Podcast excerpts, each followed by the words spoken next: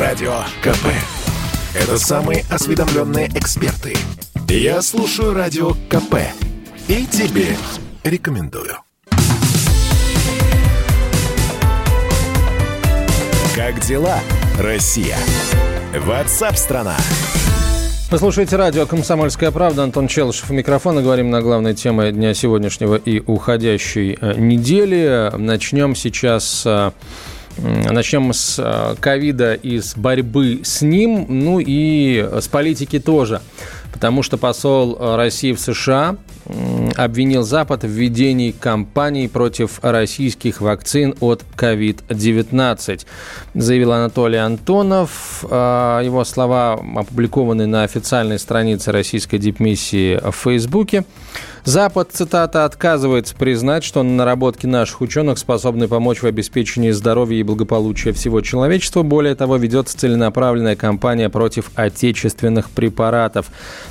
заявил Антонов. Он подчеркнул, что Россия первой в мире зарегистрировала вакцину «Спутник Ви» и заявила о готовности поставлять ее на транспарентной и недискриминационной основе. Вновь цитата. «Почти 70 государств уже лицензировали российские препараты. Рядом стран налажено совместное производство. Тем не менее, в этом вопросе мы продолжаем сталкиваться с пресловутыми двойными стандартами», напомнил Антонов. Он рассказал о том, что в ежегодном докладе Министерства здравоохранения и социальных служб США за 2020 год отмечает, Сообщается, что администрация использовала представительство Минздрава в Бразилии для того, чтобы убедить страну отказаться от спутника ВИ. А, в этой связи подчеркнем, там, где речь идет о здоровье и жизни людей, не должно быть места политики. Призываем партнеров как можно скорее это осознать. Только объединив усилия, мы сможем победить в борьбе с инфекцией, предупредил э, дипломат. А, Еще Антонов раскритиковал публикации в некоторых американских СМИ, а, посвященные тому, что Россия якобы пытается убедить граждан США отказаться от вакцинации.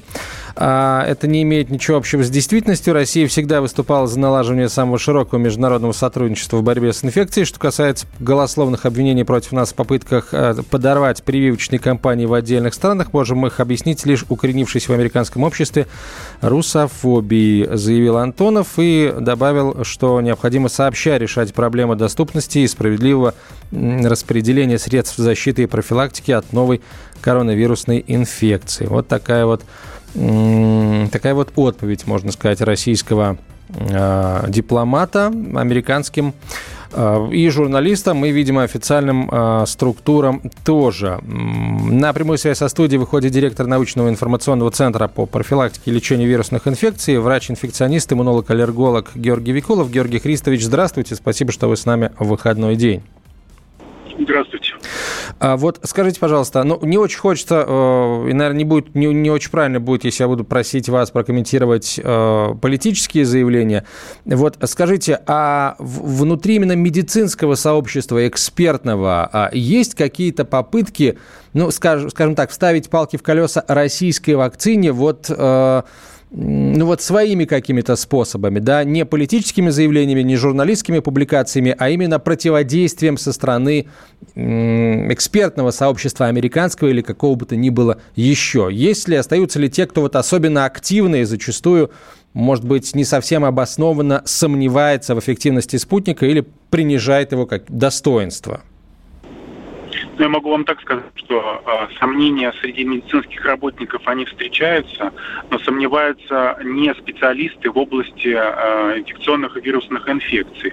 То есть э, сомнений нет у иммунологов, инфекционистов, вирусологов, эпидемиологов, э, соответственно, тех, кто непосредственно занимается э, вакцинациями, сомнений нет, потому что мы видим, что в топ-15 стран, которые достигли популяционного иммунитета, несмотря на подъем заболеваемости, в целом э, ситуация у них предсказуема, нет э, такого количества смертей, э, то есть огромная разница в сравнении, например, с теми странами, где не достигнут популяционный иммунитет. То есть сомнения есть у некоторых представителей медицинского сообщества, которые не являются специалистами в области инфекций.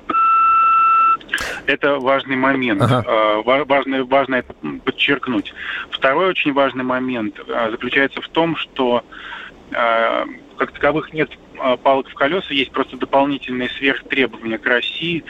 Там, а, это связано в определенной степени с экономической и технологической гонкой в связи с тем, что спутник Ви была первой зарегистрированной официальной э, вакциной на планете от новой коронавирусной инфекции.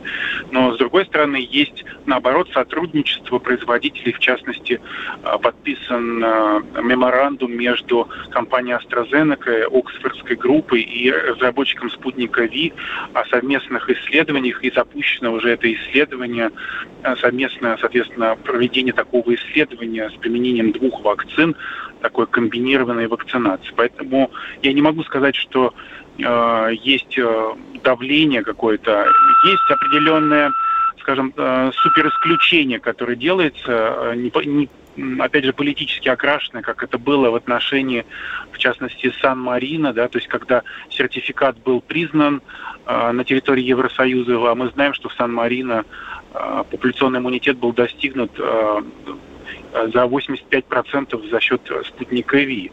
А, но при этом российские граждане не могут сейчас э, так просто пересечь границу при отсутствии, вот, например, полететь в Германию, при отсутствии этого сертификата э, о вакцинации. То есть нужно иметь сертификат перенесенного заболевания и отрицательный ПЦР для того, чтобы Э, получить такую возможность. Хотя этот вопрос, он э, пока что решается, э, активно обсуждается. Я думаю, что требуется еще немного времени, но, на мой взгляд, с стороны наших властей необходимо как можно быстрее зарегистрировать зарубежные вакцины, и это, соответственно, упростит, во-первых, покажет, что мы лояльны к другим производителям, во-вторых, увеличится количество вакцинированных.